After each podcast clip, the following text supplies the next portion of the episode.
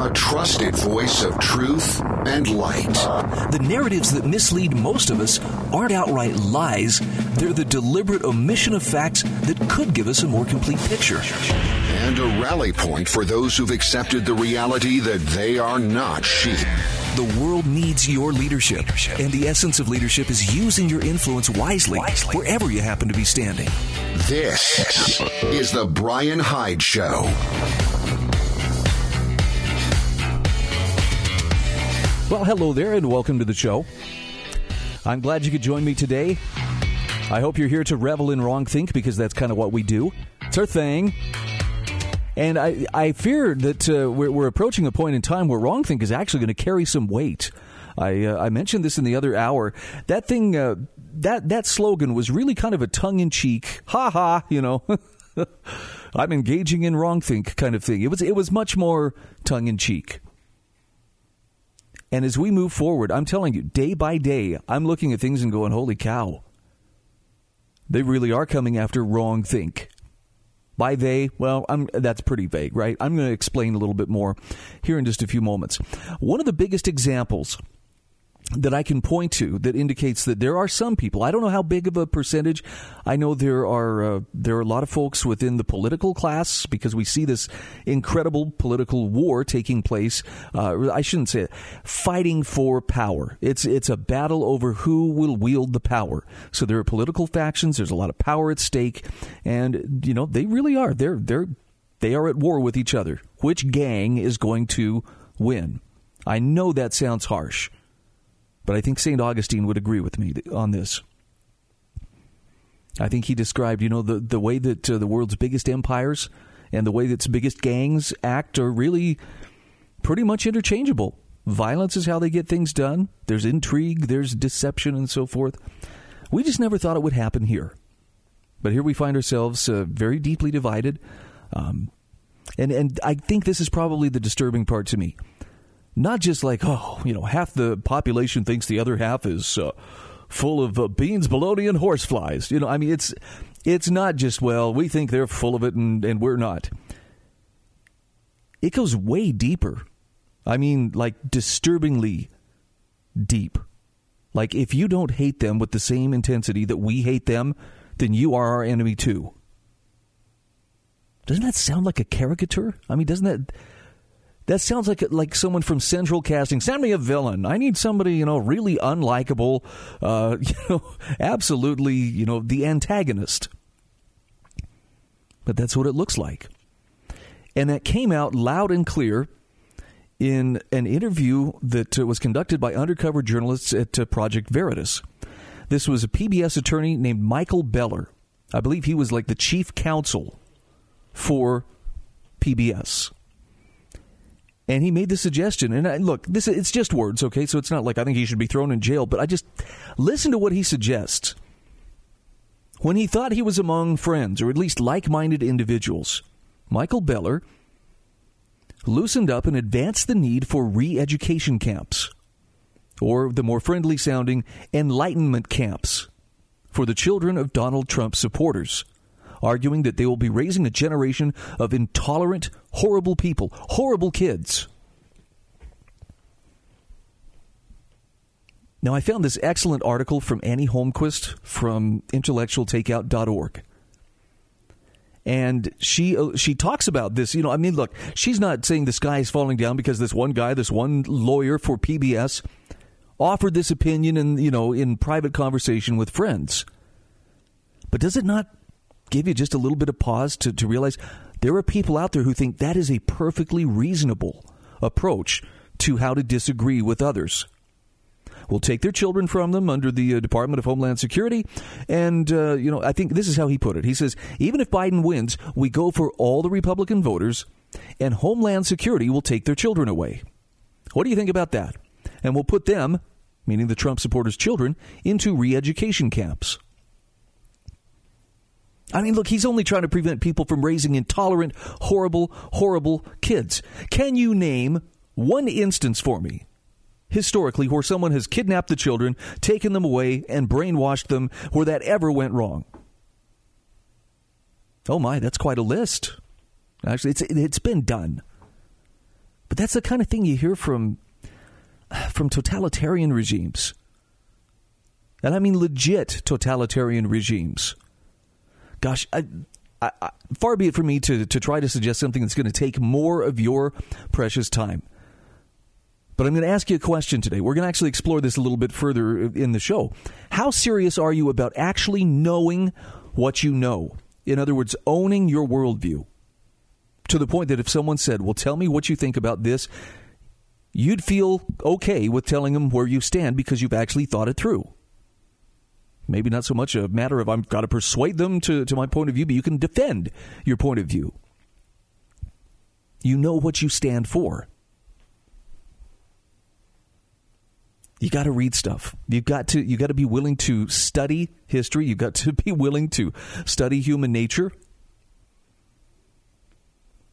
and absolutely learn that there are some things that just don't change. And when people start, I mean, like, for, I'm going to recommend a book to you. Okay, the book is called Red Scarf Girl. I wish I could remember the the author's name off the top of my head. It's been probably ten years since I read this book.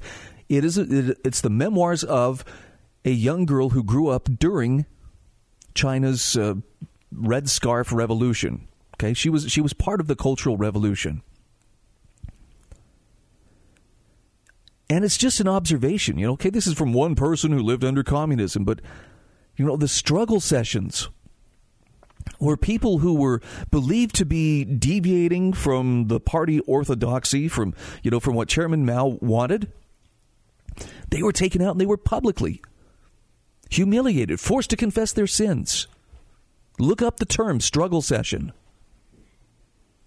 You've probably actually been invited to a few in the last couple of weeks. If if you are any kind of a person who identifies as conservative, or if you were uh, if you were wearing a MAGA hat, anybody wearing those? Anybody seeing those around anymore? It's kind of sad. I mean, that brand always did attract some of the wrong kind of attention. It was like an invitation. Hey, come take this from me. Hey, come fight me. Now it's kind of radioactive. But again, it's one thing to disagree, and it's another thing to, to actually spell out. You know, I, this is what I would I would think we need to do.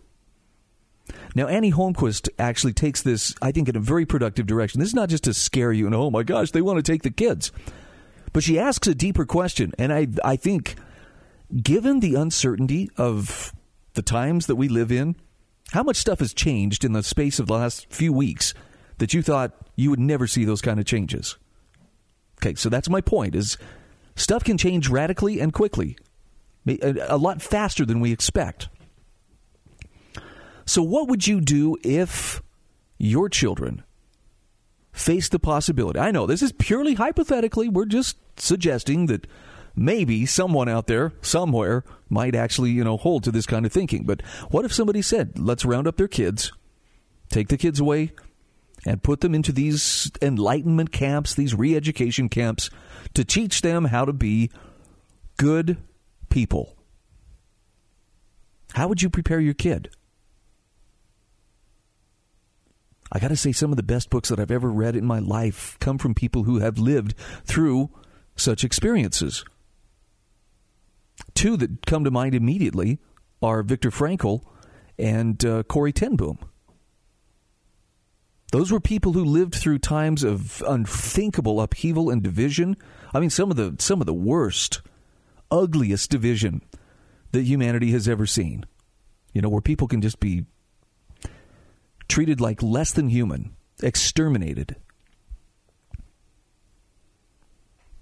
I guess what I'm getting at is if you had to if you had to prepare yourself for a future where you were uh, maybe not even in camps. Okay, let's let's bring it back a little bit and just say, what if you were just part of a, a group or a caste that was ostracized? The untouchables, the deplorables. You know, you you were on the fringes of society, most likely unable to you know transact to to purchase freely. I mean, you see that coming, don't you? better have an alternate way to uh, engage in commerce because you want to work within the system, you're going to have to be a part of the system.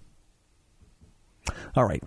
Well, I'm going to run out of time before before I have a chance to share some of Annie's recommendations, but I'm going to include a link to her article preparing your kids for the re-education camps. Now, no, she is not saying that the sky is falling down. But she's offering some pretty thoughtful information here as to what kind of conversation would you have if if the craziness that has happened elsewhere was happening around you and around your family. I don't think that I don't think of that as, you know, fearful fantasizing. I think of it more as gaming out how would we make the best of a bad situation. And I don't think there's anything wrong or, you know, particularly paranoid in doing that. So there's a link in the show notes at thebrianhydeshow.com. You'll also find contact information for my sponsors, including Landmark Risk Management and Insurance and Altabank. We'll be back in just a moment.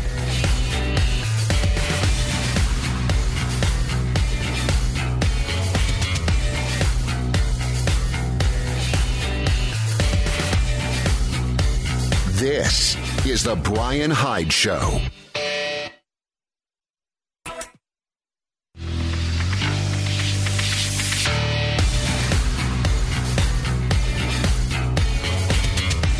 This is The Brian Hyde Show. Welcome back to the show. I want to share this article with you from Annie Holmquist from intellectualtakeout.org. Don't let the title throw you. Preparing your kids for the re education camps.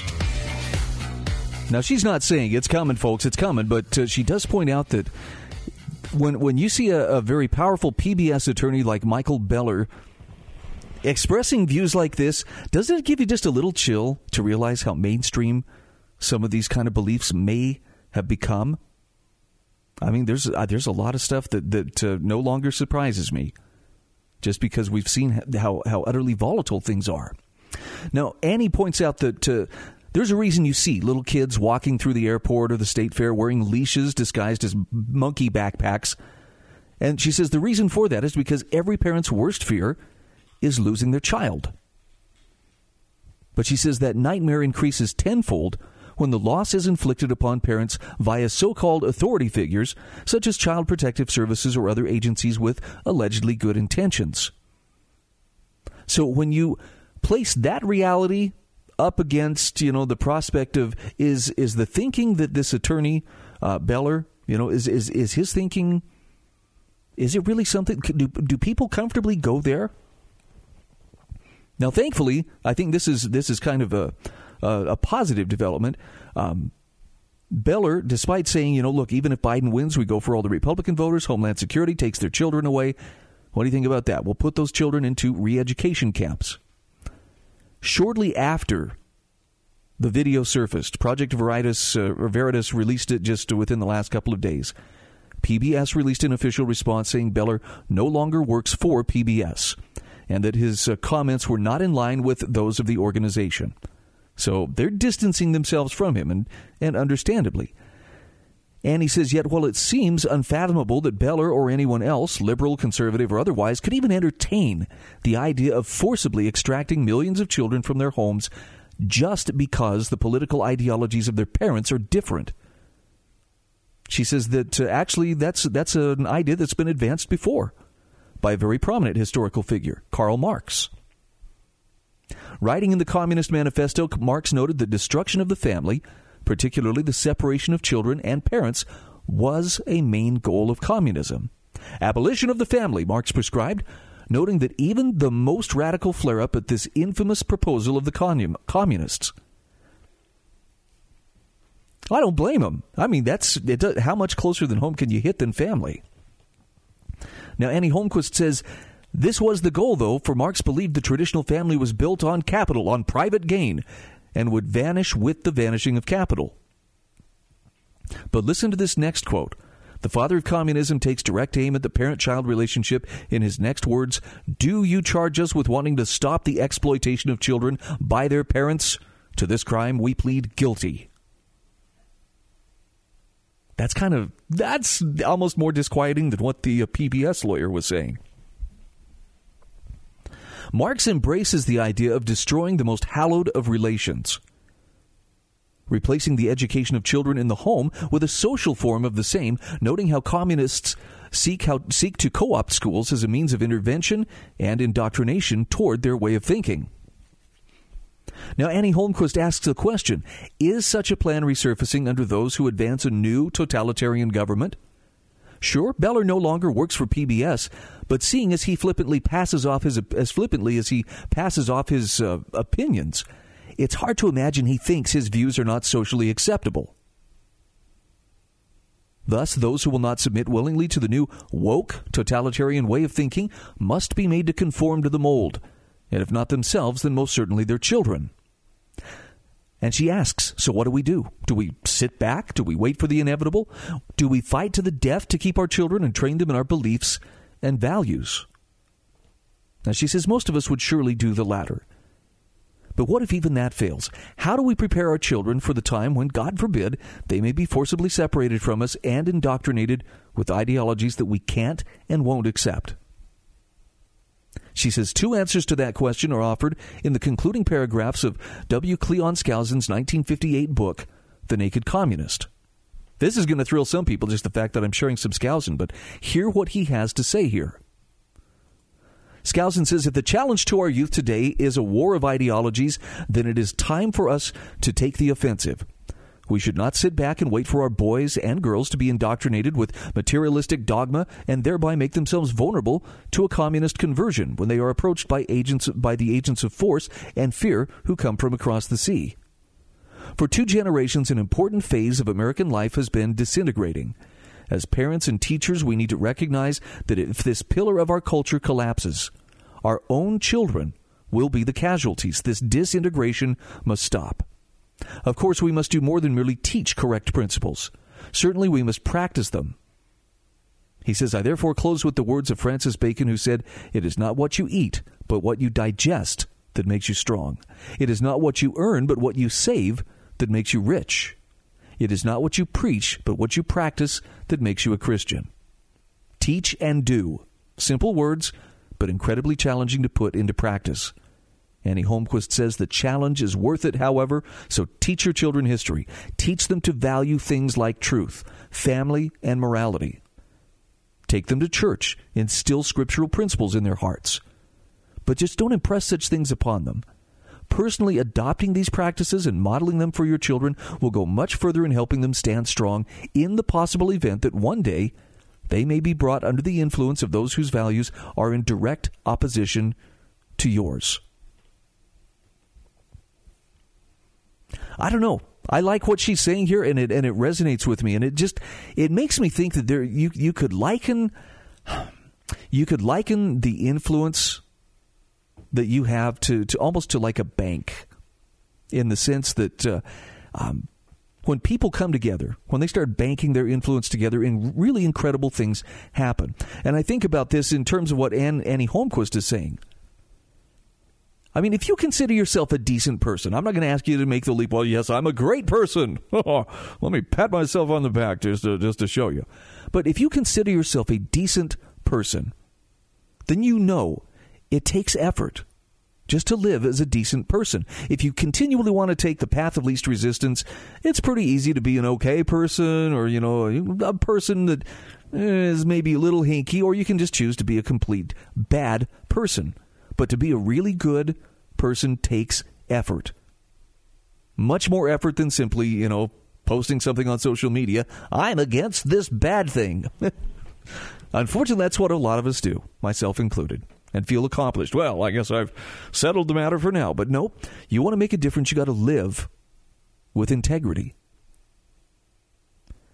Someone in your life taught you that it was worth living with integrity. Someone taught you it was worth whatever effort, whatever extra, you know, horsepower is required to be a decent person. Especially in times where that becomes kind of a rare thing because you kind of stand out. You might invite some abuse or at least some unwanted attention. But if you look around you, and I mean really, look at the people in your life who influenced you, who helped you become a better version of yourself than you were yesterday. That's the kind of person you and I are being called upon to be right now. And it certainly starts with your children. I think it extends to uh, to anybody within your circle of influence. the more people who live their lives as if there is, um, as if character mattered, as if, as if that that uh, that personal integrity and strength of character was worth paying the price for. The people who do that have the ability to somehow um, inspire it in others rather than, you know, scold them. Demand that they change and, and, and become better people. I don't know if you've noticed this in your own life. I certainly I certainly can look and I can I could probably point to a lot of different people and say I'm a better person because I've rubbed shoulders with this person. So the goal here is you and I need to be that person. It's a process, okay? We never actually arrive, but I think that's a process worth undergoing. What do you think?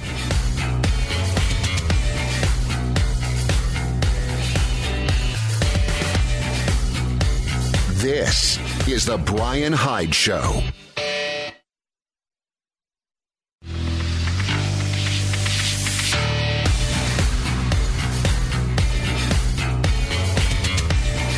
This is The Brian Hyde Show. All right, welcome back to the show. I will open up the phone lines here in a few minutes. Uh, give me just a couple minutes. There's a couple of things I want to get through. One was I wanted to share what I think may be one of the most reasonable takes on uh, this whole, well, you know, social media is all privately owned companies, so they can do whatever they want, you know. There, I see a lot of libertarians kind of getting roasted with that. Well, you know, these are private companies. You can't complain. You said private companies should be able to do whatever they want. Okay, so the uh, the amazing Phil Magness is the one who uh, who stated this. Here's the naive take. Facebook, Twitter, Amazon, YouTube are private companies and can censor whoever they want, so stop complaining. That's the naive take. Here's the realistic take. Facebook, Twitter, Amazon, YouTube are private companies and can legally censor whoever they want on their platforms and products. But they are also currently under intense and publicly declared pressure from elected officials to engage in censorship for political reasons on a wide range of issues and topics. They are also responsive to those political pressures, both to curry favor with government officials who are currently calling on them to censor and to reduce future threats of punitive regulation from those same officials in the event that they do not censor.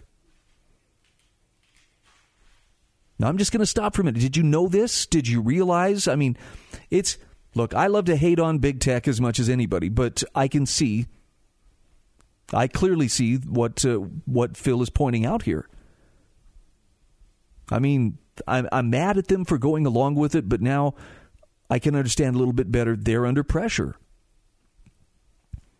And Phil says if you value free speech, you should be genuinely alarmed at the carrot and stick style rent seeking relationship that's emerged between big tech and government officials who want big tech to engage in political censorship on their behalf.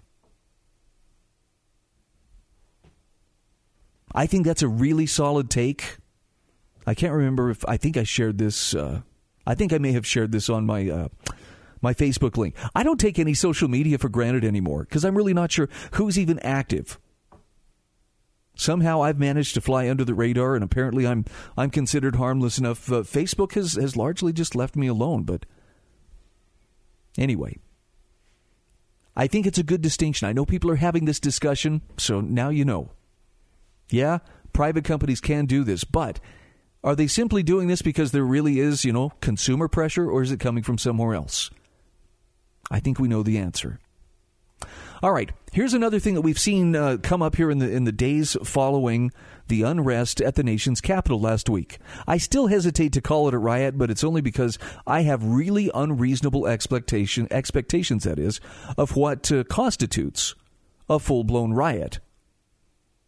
And I mean, I, I had a lot of opportunity to uh, research this over the summer via any number of riots that were actually going on, you know, anywhere in America. A lot of good case studies, if you get my drift. But here's the part that that I find truly alarming and amazing. There is no doubt that there were Trump supporters among those who entered the U.S. Capitol without official permission. Now, I don't know how much of the footage you have seen, and I don't, you know, I'm not asking you believe me because I saw all this. I've seen some footage that raises some pretty interesting questions, like Capitol Police moving barricades aside, like in one place waving people through an open door into the building. I've seen that with my own eyes. But I still couldn't tell you, you know, what was the extent? The people who came up there to gain access to that building, you know, I, this is just a layman's opinion here, but they looked pretty dang squared away. Clearly, something they'd practiced before. I don't know. Maybe it was a dry run for something you know that they're they're looking to do. Maybe all that paranoia that we're seeing right now in Washington D.C. is uh, is justified. I kind of doubt it. They they tend to, to play the victim really hard. They they would make great soccer players in the sense that boy once once they get uh, once they get bumped, you know they they'll put on the drama uh, in a big way. But I still believe that that calling it a riot really overstates what happened there. And and uh, anyway, here's some of the fallout. People who were there at the Capitol, and there were a lot of people there, hundreds of thousands of people. They were there primarily because they believed that uh, the November election had been stolen and they were attempting to block Congress's certification. I don't know if they were trying to block it, but they were trying to register their displeasure with Congress and say that uh, you know that they didn't want to see this this result certified without a thorough investigation. I know how absolutely counter to the narrative this is. But they don't feel like they had any kind of a fair hearing. Everybody just assured them, you know, everything's good. It's all on the up and up. You know, and keep in mind, these are the same people who have howled nonstop for four years about how evil Trump is, how he has to be removed, he has to go somehow, and then suddenly, boom, just like that, all that bias is gone and they are suddenly no no we were just we're the most fair even-handed above board people you'd ever you know want to deal with. I'm you know i'm i'm just not that naive. But the the fact of the matter remains. Somebody somebody who knew what they were doing and was setting out to cause mischief definitely broke their way into the capitol encouraged others to come in with them. The vast majority of people had nothing to do with this, but oh my goodness, the fallout. You know, the, the, the guilt by association. It's kind of sad because a lot of those people legitimately i think were there for the right reason whether you agree with their you know their stance on the election or not i mean what what better way to to register that uh, this is not something that everybody's just going to say, yeah, I guess, uh, you know, I guess it's exactly like the news tells me. They'd tell me if something was wrong, wouldn't they? I mean, they have to. It's their job. But now the FBI is placing people who were there at the Capitol on no fly lists. Now I want you to think about that for just a moment because I mean it, look maybe maybe some of these people the cell phone tracking data the location data I posted an article on Facebook uh, earlier today, both on my own page as well as on uh, the Brian Hyde Show page. It's very chilling when you realize that uh, you are the easiest thing in the world to follow around, to know where you've been, who you've talked to, how long you stayed there, and where you are right this minute. When someone tells you, hey, you're not alone, man, you, you better believe you're not. Yep, the national uh, the national security apparatus is keeping tabs on you, and this is how they're finding a lot of the people who were there. Now, when we come back from the break here in a couple of minutes, we're going to talk a little bit about no-fly lists. I know most of us think that's a that is no big deal, and it's easy for us to think that as long as you're not the one who's on a no-fly list. I've had a couple of uh, interactions with. I, have I've always somehow I've always been able to to fly. I don't think I would want to do it now. Not based on, on what I've seen and how airlines are treating customers, you know, just over, over the COVID fears. I, I don't think I want to fly again. But I've never been on a no fly list. But I know people who have been on no fly lists unjustly. And it really does have a tendency to, to relegate you to a kind of second class citizenship. They don't have to give a reason. Why am I on this no fly list? We don't know. How can I get off the list? We don't know. Someone just names you, puts you on the list. You don't have to be convicted of anything. You don't even have to be formally accused of anything, and you can be denied the ability to uh, freely move about. Now, again, I can see some enterprising person saying, Well, now, Brian, are those airlines private or are they publicly owned? And, and, and again, I'm going to harken back to what Phil Magness pointed out. They are privately owned entities, but they're deeply in bed with government, which means they dance to the tune that the government calls via regulation. I mean, it's it's tempting. I totally understand people who see their their political opponents and see them inconvenienced. They got to think that's pretty great. Had a chance to visit with Ammon Bundy. Uh, this would have been back in uh, spring of 2019. Maybe it was 2018. We were in Modesto, California. Ammon was going to fly in. He was going to speak at an event. I mean, you know, the, the rabid environmentalists were out there uh, picketing and trying to shut it down. It was re- it was a it was a uh, it was a scene. But Ammon ended up having to drive like I don't know how many hours, 12 or 13 hours straight through just to come and speak. Why? Because when he tried to, to board a plane, he was told, "Sorry, man, you're on a no-fly list." Now, some people may say, well, now, Brian, he has history with the government. And I would agree. Yes, yes, he and his family have some very serious history, none of which resulted in a conviction of any kind. He's a free man. He should be 100% in good standing. And yet, here he was, being denied the opportunity to fly. I believe this came up later when he went to purchase a firearm and was told, nope, you've been listed as a prohibited person. This is a really bad idea. When we come back, I've got an article here from Hannah Cox from the Foundation for Economic Education that spells out why this is such a terrible idea and why we should not be encouraging more of it.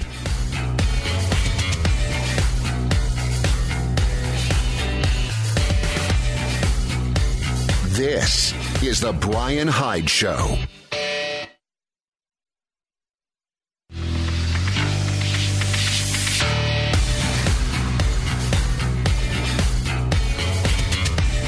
This is The Brian Hyde Show.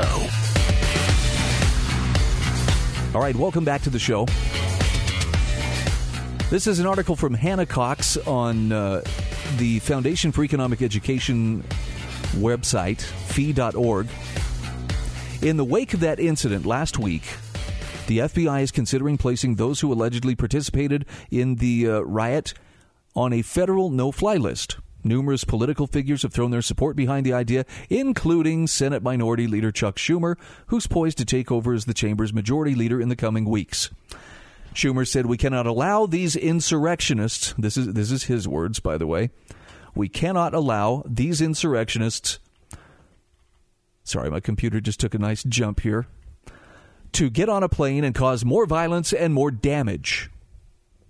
Two members of the House Homeland Security issue, one Democrat and one Republican, actually wrote a letter to Transportation Security Agency Administrator David Pekoske stating little is being done to disrupt the travel of terrorists who just attacked the seat of the U.S. government and wish to do so again.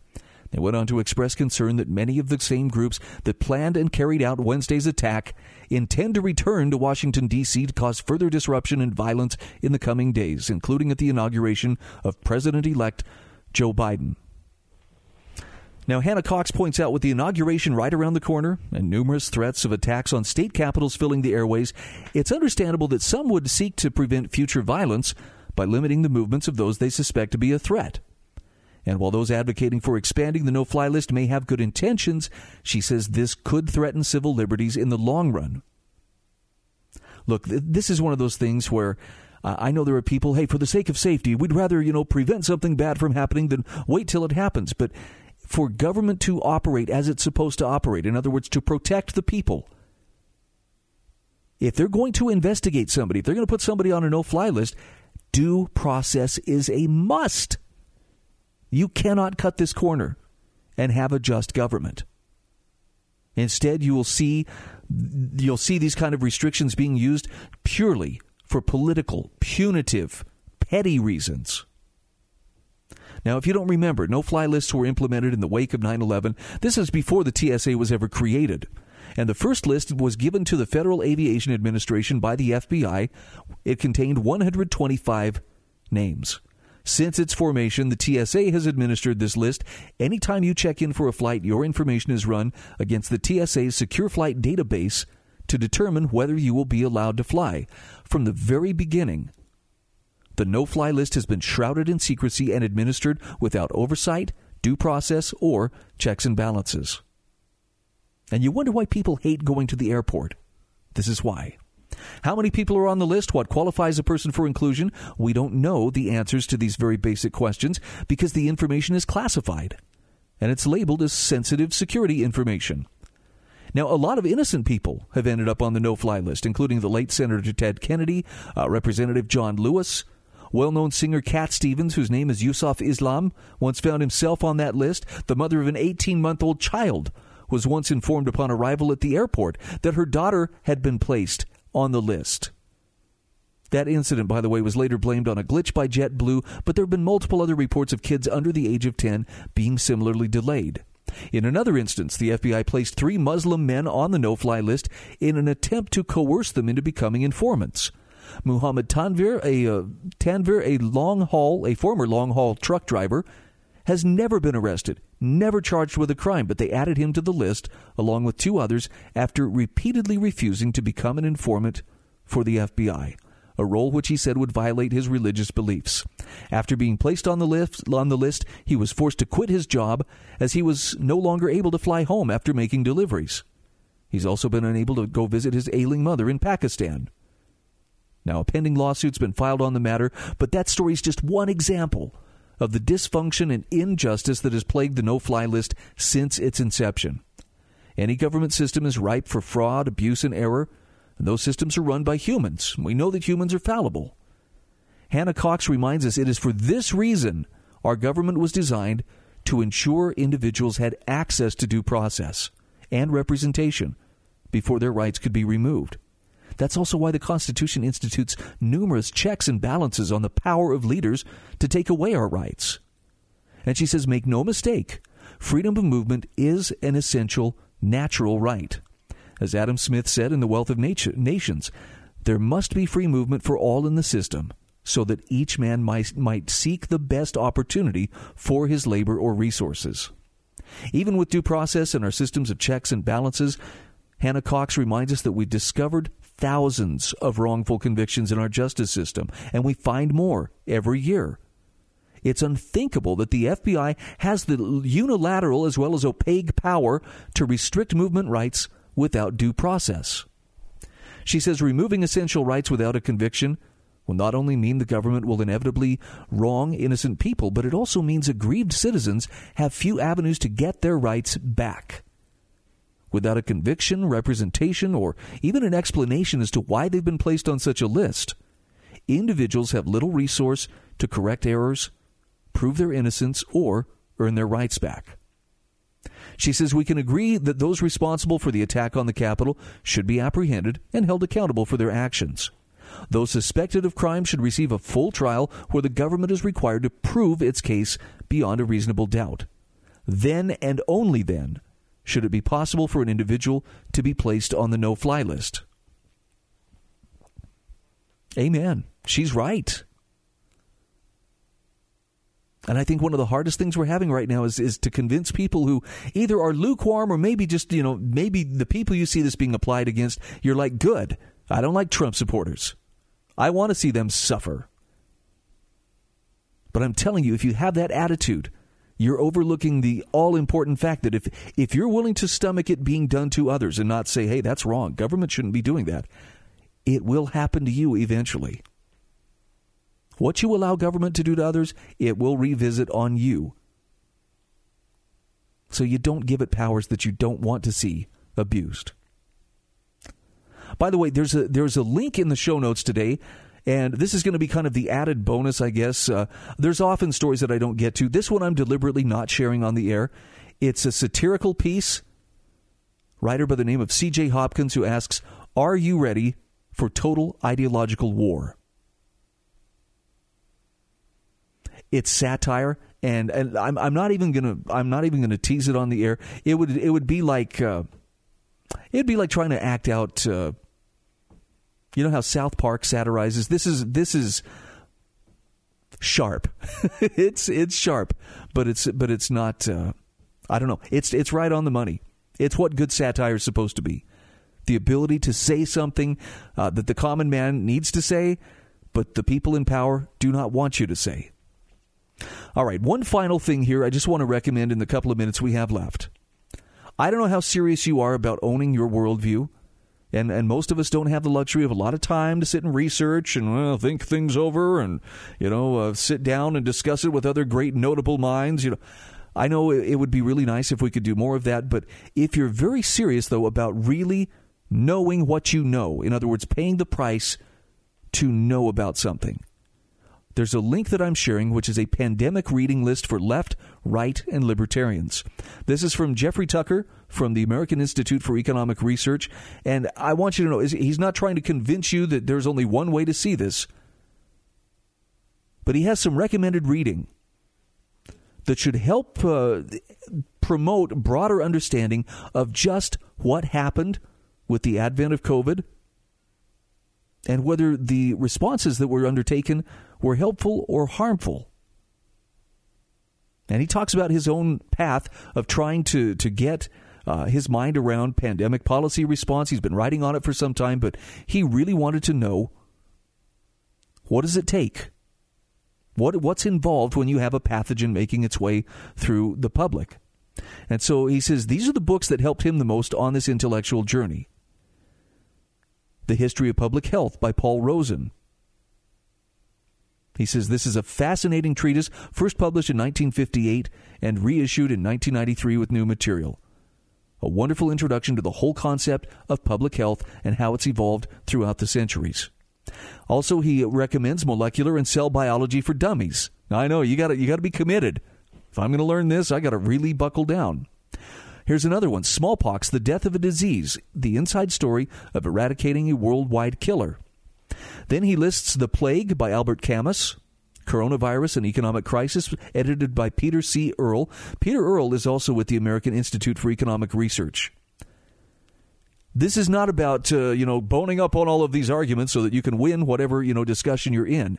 This is about knowing what you're talking about as Jeffrey Tucker says at this point, ignorance threatens everything we hold dear. We owe the cause of freedom some effort on our part to read up, learn, and be prepared for the long battle ahead. You'll find it in the show notes. I hope you'll check it out.